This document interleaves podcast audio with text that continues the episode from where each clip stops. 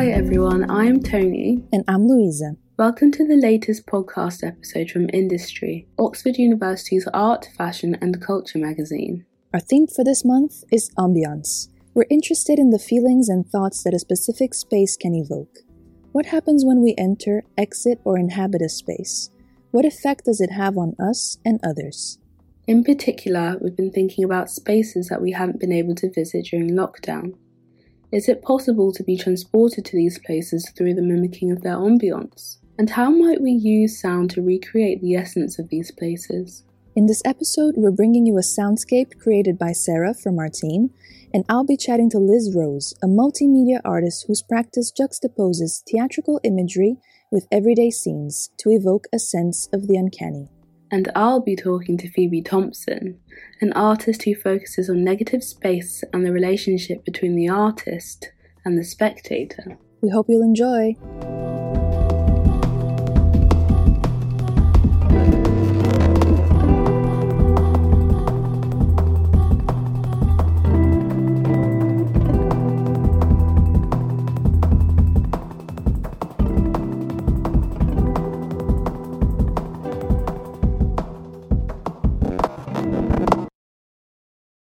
Hi everyone, it's Louisa, and I'm here with Liz Rose, who is a multimedia artist specializing in painting. She explores the canvas as a stage to play out narratives that fuse theatrical imagery with scenes of everyday life.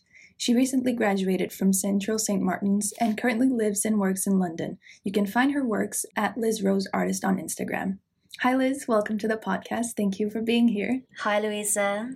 I'm really excited to get into your work. So, to start, the theme of this episode is ambience, or the way that we inhabit spaces and the feelings they elicit. How do you see the importance of space in your practice? When I make a work, I think I'm always trying to create a mise en scene, and I'm using that space to construct a narrative. Yeah, I, I, see, I see it as a psychological space, I think, fundamentally. And it's kind of a way that I can explore space as a representation of an interior space, a state of mind. It's kind of like viewing the canvas as a stage where you can play out narratives and you can construct stories and create these imaginary worlds. So the ideas are always trying to find something um, on a boundary or in a liminal space or something that's been pulled from a dream.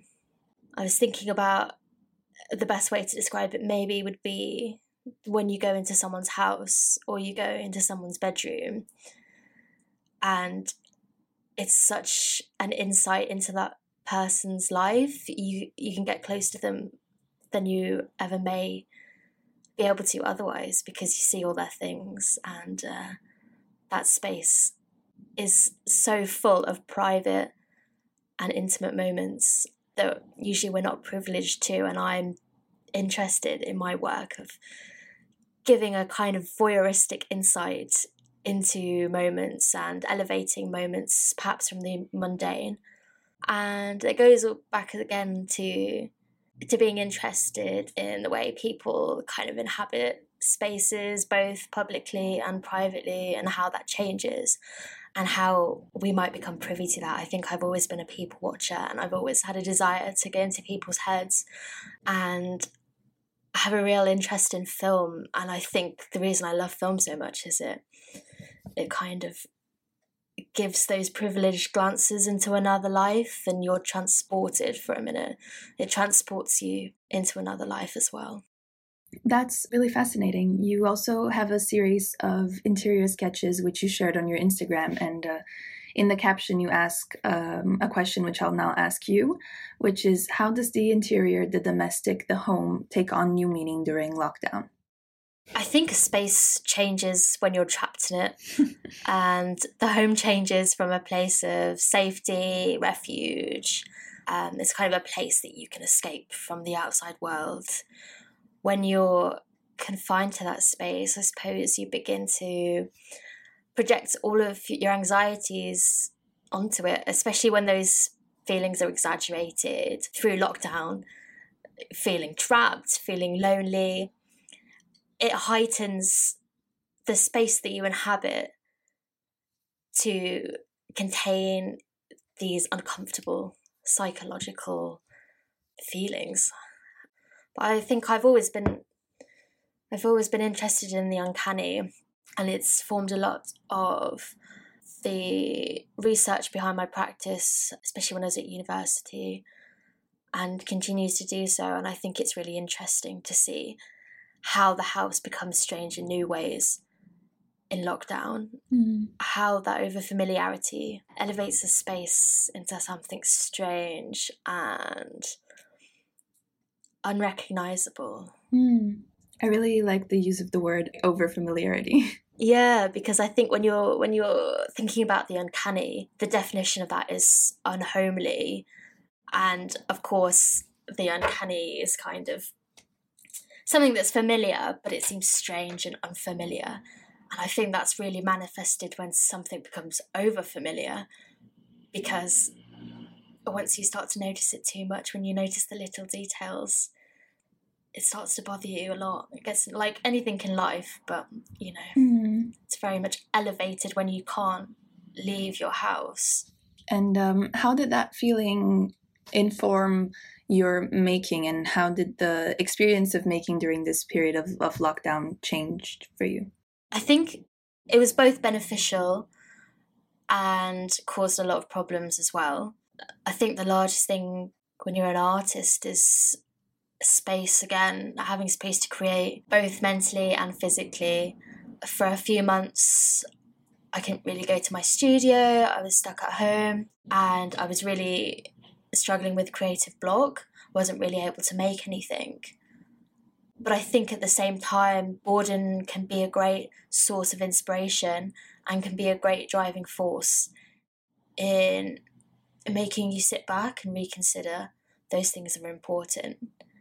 I think it also made me look back to the core of what I was interested in. And I started thinking again a lot about the art of the feminist movements in the 60s uh, particularly Womanhouse, which was a collaboration between Judy Chicago and Miriam Schapiro.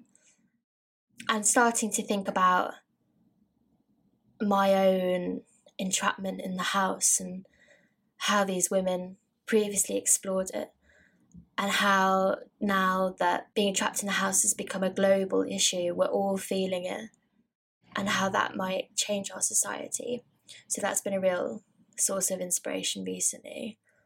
But I think boredom as well kind of took me back to this childlike state where I had loads of time to fill for the first time, maybe since I had been a child, and the way the imagination expands within that, and how you can you can create these really rich narratives and really rich imaginative worlds when you just have the time to sit and think. And I think it made me be more playful as well. I think maybe I started to take my work less seriously and and I was creating for my own benefit to kind of keep me sane throughout lockdown. Mm. Uh, and it allowed me to let go of some of that tension. I think maybe that I'd held on to you from from studying that you have to make something great and it has to be presentable and it has to be ready to go on into the white cube space.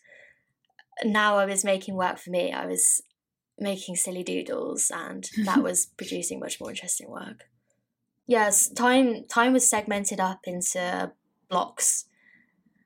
And I think coming out of that, I kind of all of that oppression and that boredom and that not being able to create and also at the same time that leading to a great deal of introspection and taking time to reevaluate my practice and how it changed over lockdown and since I'd left university, which had been months before the pandemic hit. It was really key to reevaluate what I was interested in and what I was trying to find in my work and what was important to me as well to keep on making work and at the end of it the kind the floodgate kind of opened up and i the last few months i've been more productive perhaps than i've ever been and i've had loads of new ideas uh, I just started drawing every day. And I drew and I drew everything around me. And now I'm finally managing to paint again. I'm back in the studio. And uh, yeah, I think that time really helps that. Mm. But it's really changing my work. Yeah, I've started to make more pictures of like not just me on my own, isolated and alone. I've started to like make pictures out of the of snapshots that I've been taking when I've been out with friends because I think I rely a lot on I take a lot of pictures and in lockdown that was just a lot of walks a lot of stuff from walks but now that I'm starting to see people I've been able to go back to my sneaky photo taking of friends when we've been out kind of in social situations a lot more people are like going out as well now and they're putting on Instagram. I take a lot of screenshots of social media and Instagram and I kind of subvert those and like change those into other stories. So it's it's useful. My source material has like increased tenfold. I don't have to use any more stock images because people are uh, living their lives again and putting it on the internet. That's really nice to to hear that you managed to draw some inspiration from such a interesting, difficult time. Um, you also mentioned being inspired by various sources ranging from cinema to literature, fashion to music. Could you talk a little bit more about these inspirations?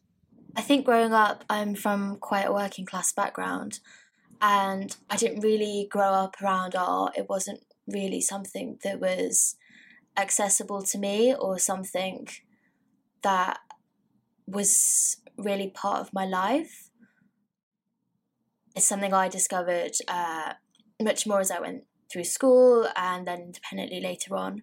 But I think I'm from quite a creative family and I had influences all around me all the time, particularly from music. I remember growing up and watching old reruns of performances by David Bowie and Talking Heads, who are still some of my favorite artists and really influential on me. And I think I was really drawn to that aesthetic and the kind of arty lifestyle that they seem to inhabit and just that coolness, I suppose. It was creativity on a level that was accessible to the masses.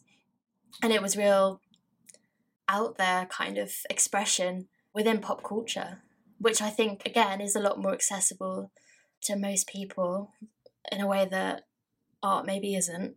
Mm-hmm. Um, but it, the same thing with cinema. I, I grew up always loving to sit in front of the television and just I could spend hours and hours. And then as I grew up, I discovered art house cinema a bit more.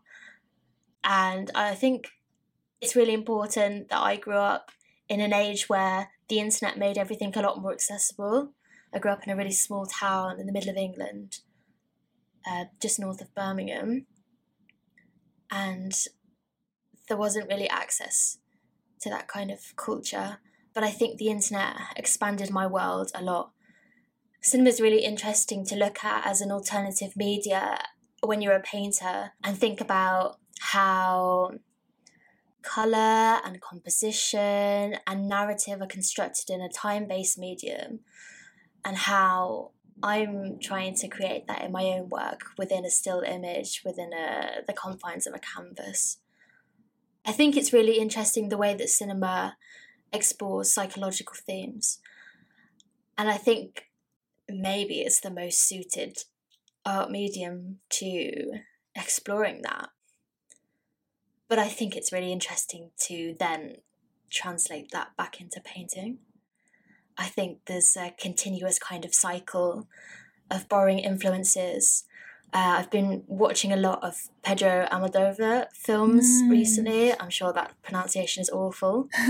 um, but the way he uses colour and composition, he clearly is very interested in painting and very knowledgeable about it and I've always been interested in that conversation that exists between the two mediums. And I think a lot of theory as well. I looked at a lot of theory relating to cinema, again, when I was in university and beyond that. I'm really interested in researching about women in horror films. you know, the Barbara Creed as the Bible. I'm interested in the theory of the male gaze and how that's subverted. And I just think overall, I'm just interested in looking at the themes that I'm interested in when I'm painting and in art and seeing how they're conveyed in other media. And I think cinema is really, really rich for that. I really like that you mentioned Almodovar, and I also think that he creates very painterly compositions in his films. Are there any other directors you're inspired by? I think at the core of it, I really like uh, David Lynch and Stanley Kubrick. Mm. They were some of the first directors that I watched that really kind of blew my mind, the cinema that really blew my mind. It was a really interesting way of visually and narratively constructing stories that were so psychological and kind of related back to the psychological paintings that I loved, but really gave a, a fresh spin on that. Mm, definitely. A lot of the imagery you create reminds me of some surrealist Victorian tropes as well, such as mirrors and windows as related to self reflection and introspection and the subconscious. Is this an influence in your work? Yeah, definitely.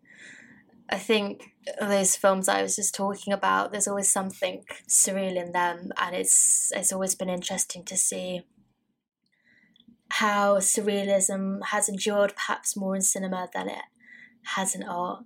Mm.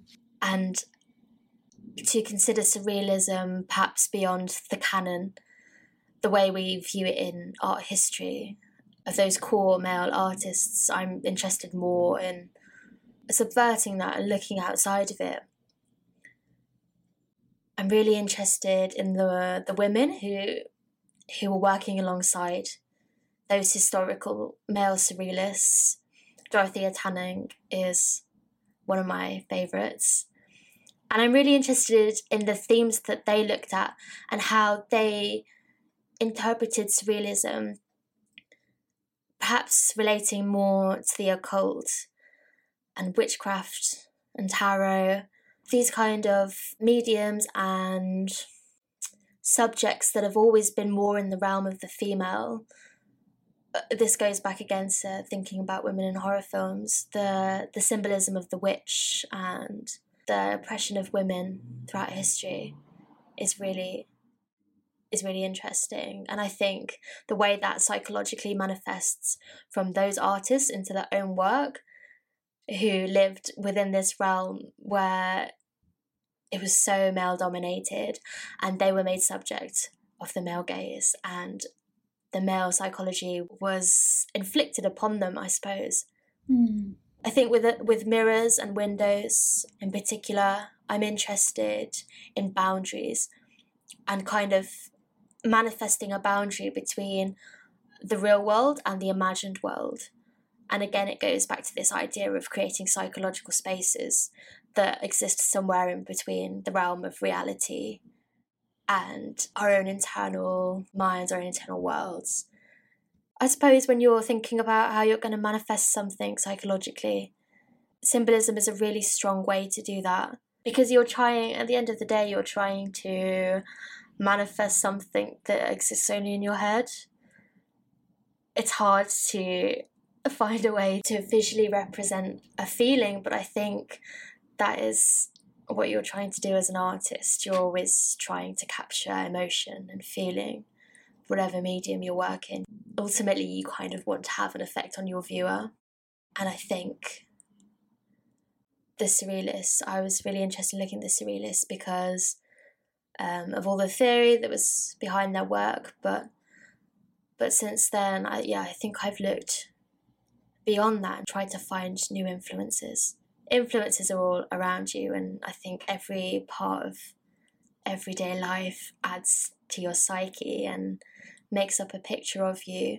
So I'm trying to infuse that into my work as well. Yeah, I really like that that you bring that perhaps peripheral history of of surrealism, um, and I definitely see the influence in your works. Recently, as well, your works have included more natural elements. What has interested you as you've explored this boundary between the domestic and nature, between the man made and the natural? I think what I was saying before about being trapped at home, if anything, that kind of pushed me to want to look outside of myself as well and get out of the home. Whereas before I'd been quite comfortable there as a space because I was existing quite comfortably as well. Or I was existing in the private world.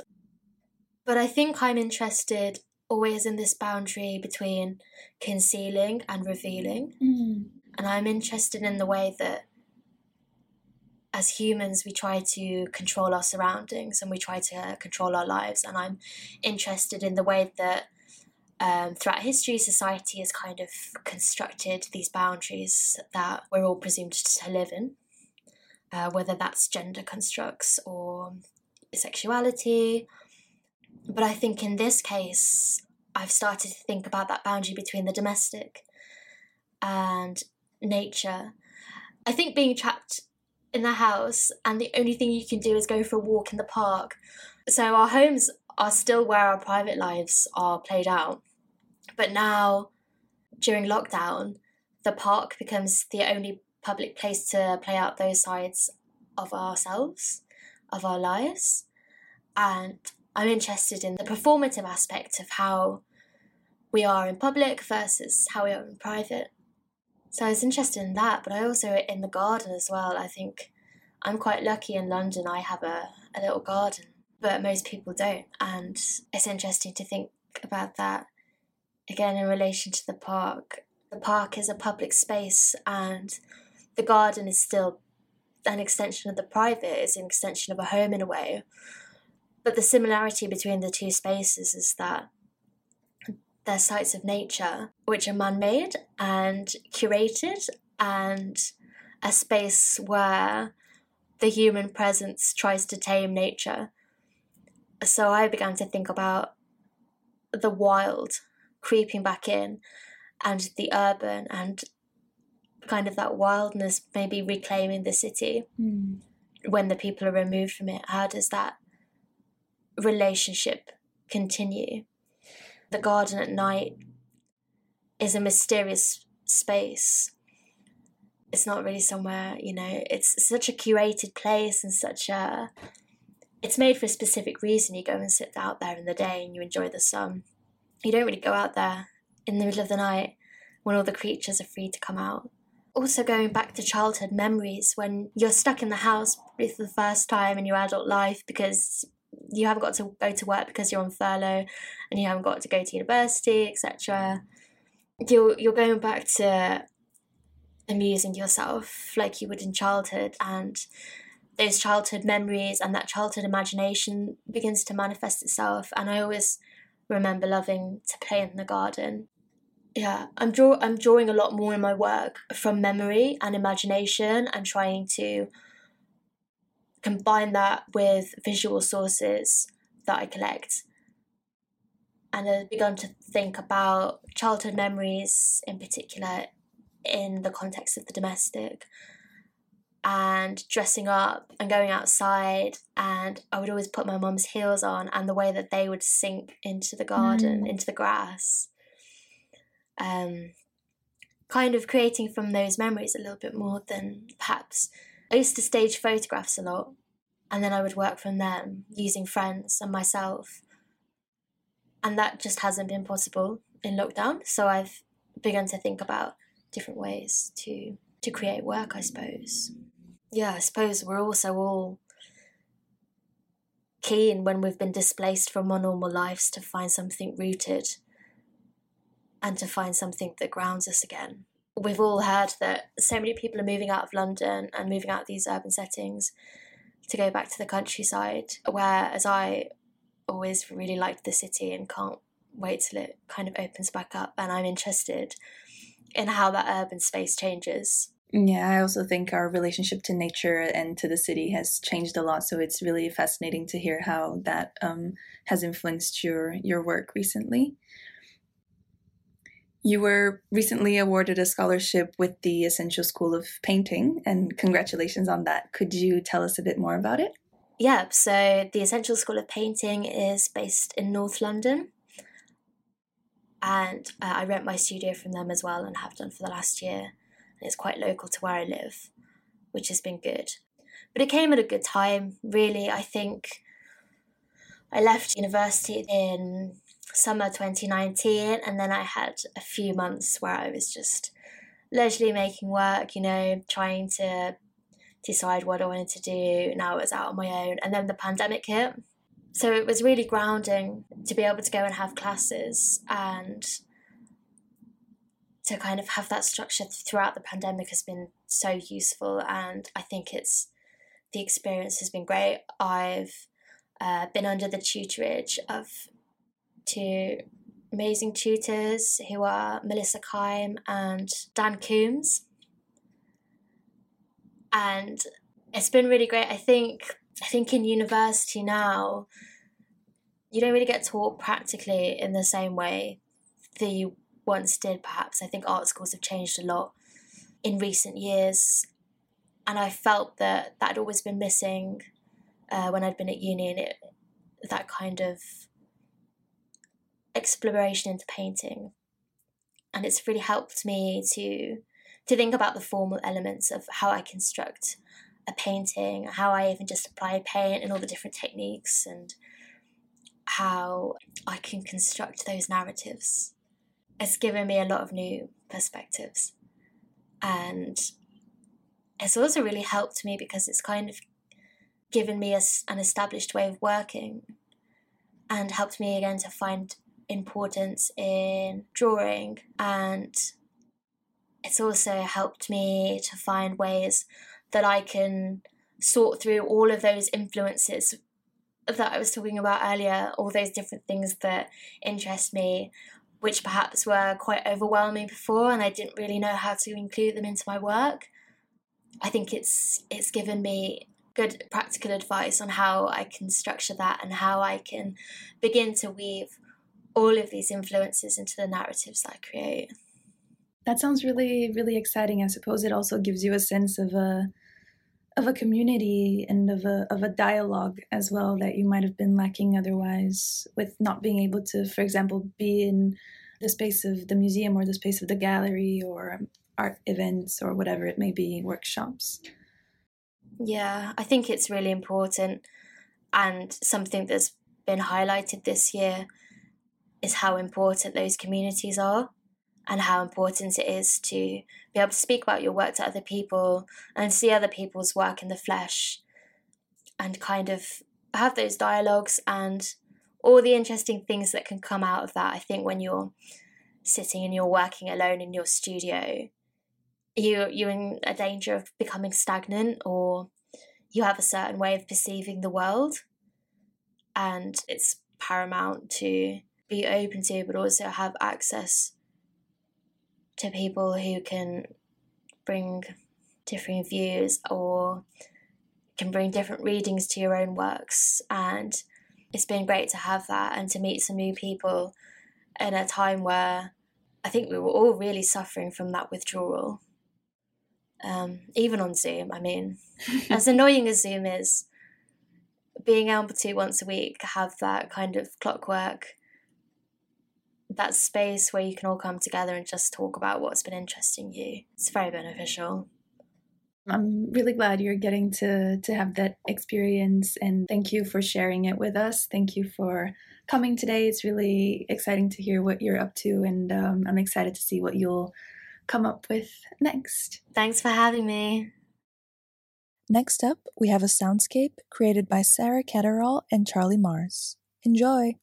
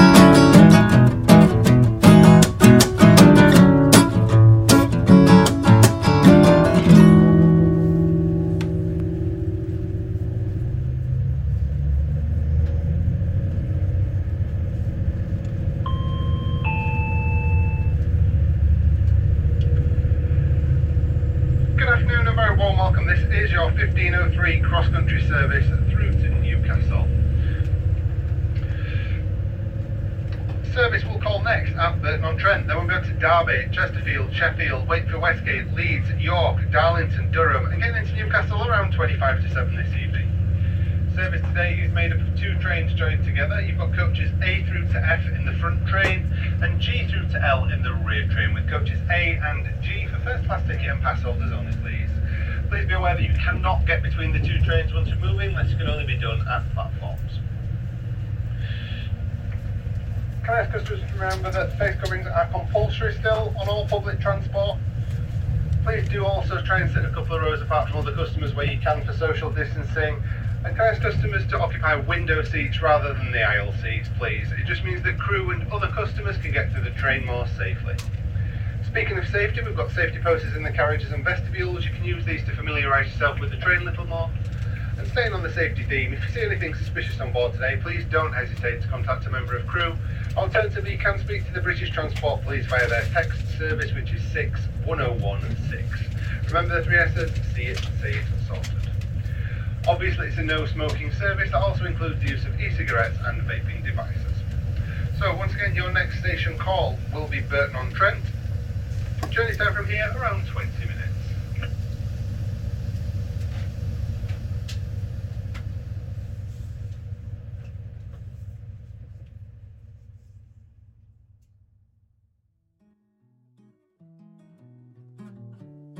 Thank you for waiting for the train to leave with us.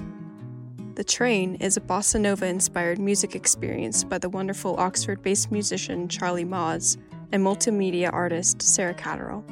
For more of Charlie's music, such as their album A Monkey in Silk, find them on Spotify under the same name.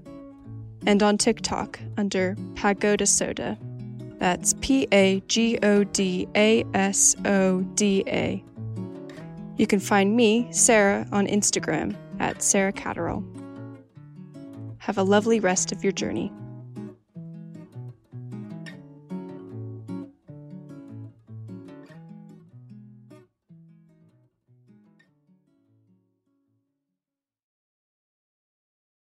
It is my pleasure to introduce to you my friend and artist Phoebe Thompson, who is currently studying at Kingston University and has previously completed an art foundation at Central St Martin's. Phoebe and I have been friends for a minute, and as her friend, I've seen Phoebe work across a ton of mediums like oil paints, sculpture, and currently ice, with varying subjects from the figurative to something that I believe epitomizes the idea of the abstract, which is space. So thanks for coming on, Phoebe. Hi. So, what are you working on right now? Mm, So currently, well, I've just done my final pieces, and I've been exploring for this project, like you said, with ice, video, performance, collage, photography. Um, a lot of my recent pieces have involved photocopying ice, which I've then edited almost like astrophotography to almost add layers of deceit and like show similarities of a space image. And then I've actually done a collaboration with my dad, Anthony Thompson, um, and he carved into the eyes, which then created loads of imagery. I can read out a bit of what I've written, basically explaining my piece if you want. No, that sounds great, yeah. So I'm exploring an experience that holds a critique and a questioning of our position within science and the grand narratives of the universe, and to ask what is real and what is fake. Are we all a small part of a larger thing? Our Anthropocene involvement? Will this involvement be inevitably continuous and never ending? I do this through the experimentation of the medium of ice, and this piece aims to express a parody of all the seriousness, a playful piece that underpins a philosophical nature, a critical theory balanced with its underlying humour of just being smashed glass or ice, photocopied, a mockery and critique of reality and why we do things the way they are, so the continuous ego behind humanity. Do you want to give like like an audio description maybe of one of your works?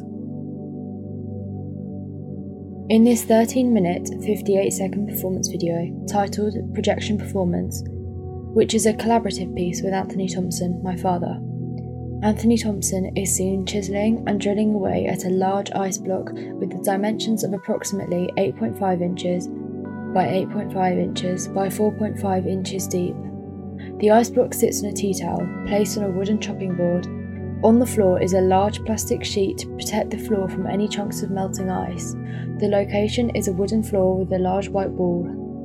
On this white wall is a projection of an edited image of photocopied ice, of which he is observing and then transferring into the ice with his drill. This manipulated image of ice appears to look similar to an X ray image, with its bone like appearance and blue tones. These ambiguous and edited ice images are consistent throughout my works, appearing as scientific, geographical, and universal imagery, introducing my theme of parody and the critique of reality. From the beginning, which shows Anthony Thompson planning and sorting out his space, to the end with him holding up the block of carved ice in front of the projection, there is an image of slow moving unpredictability, reflection, and cyclical nature. Whilst looking through the clips, I noticed a sense of time.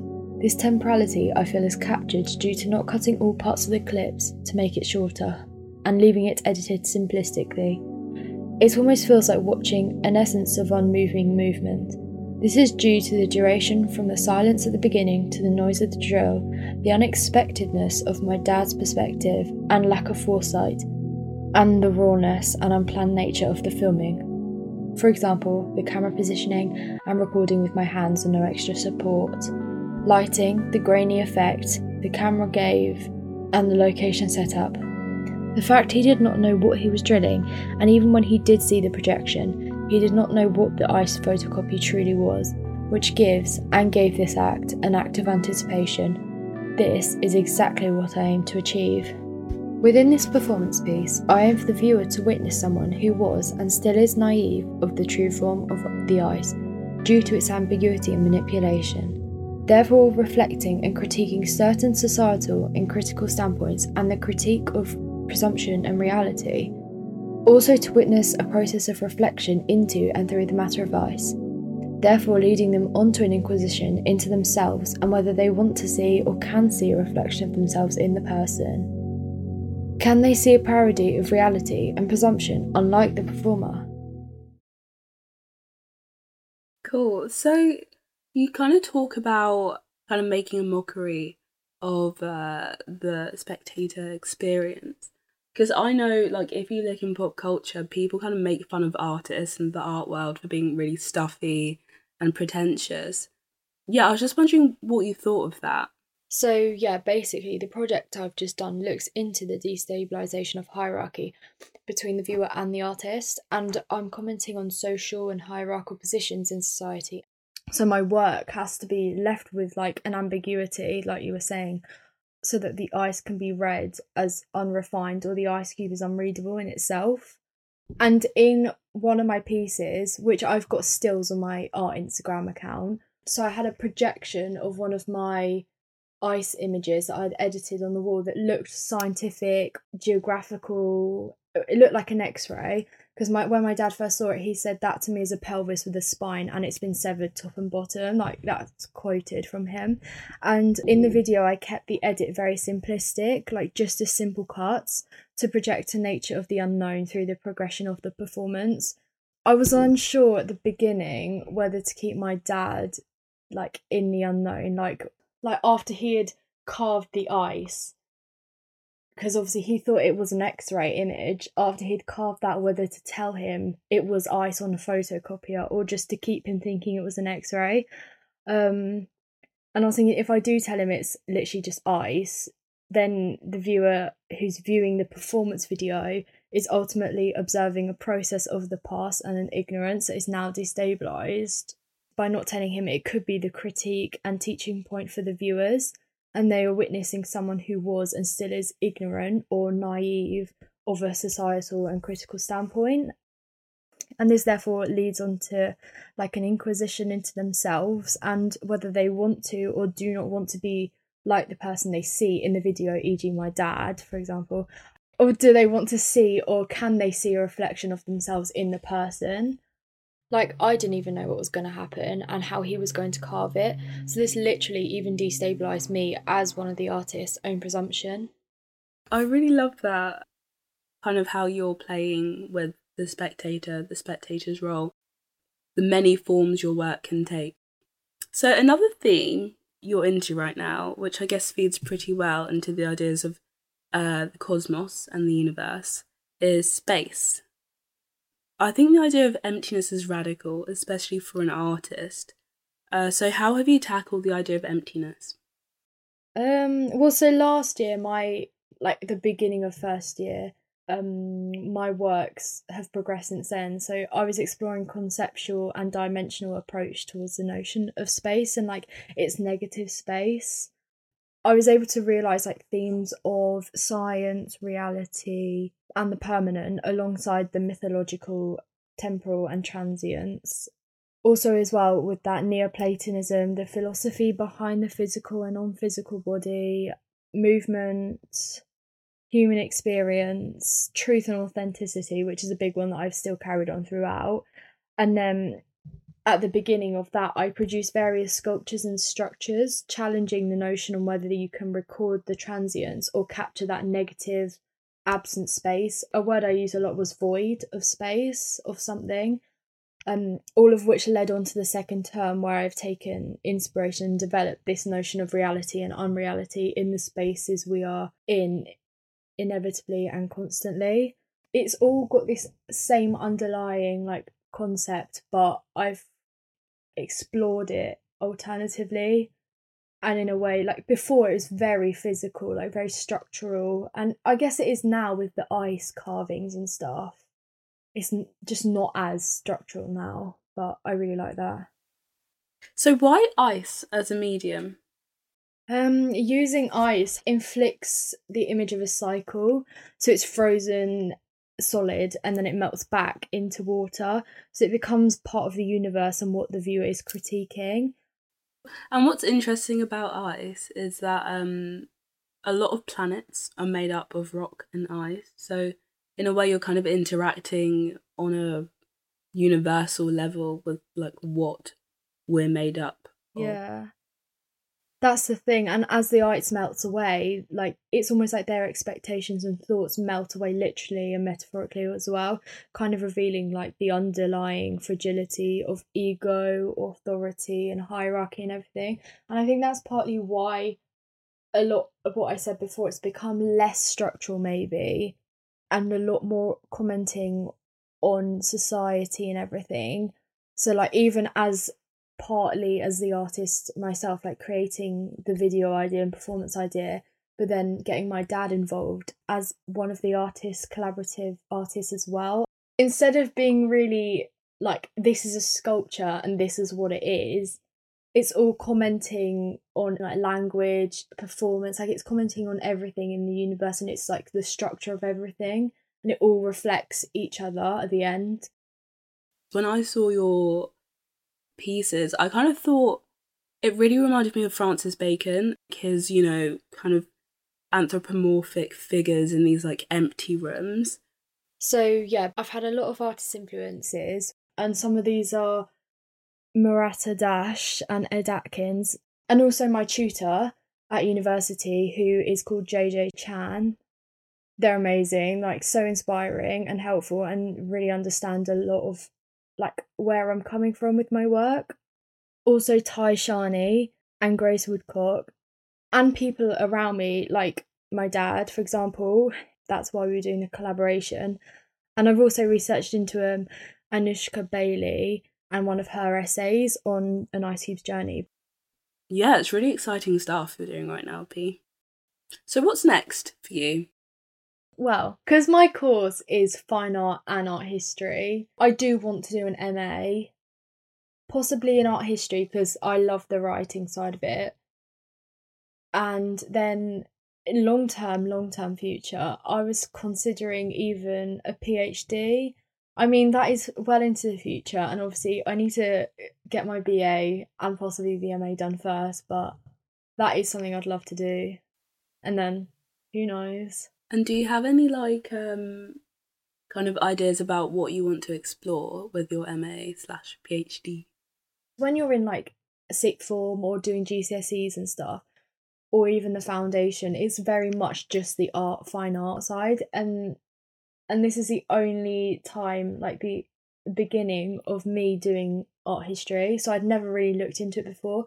So I still have a lot more to go and a lot more reading, but now I've done my final hand ins, I'm going to be reading all sorts now. I'm so excited. yeah. I'm excited for you, P. So, thank you for joining us. This has been amazing. I'm super excited to see where you're going, what you're doing. Yeah, thanks so much for this opportunity. So, if you want to check out what Phoebe's doing right now, you can find her on Instagram at Phoebe May Thompson. That's her art account, and May is spelt with an E. And you can also check out her personal account, which is as attractive as her art account, which is Phoebe May T.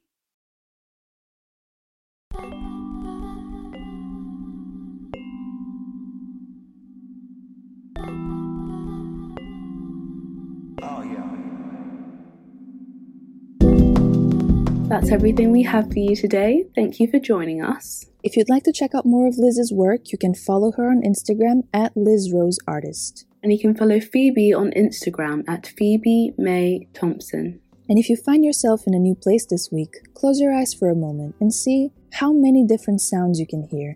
Do the sounds tell you a story about the space you're in or conjure up a picture in your mind?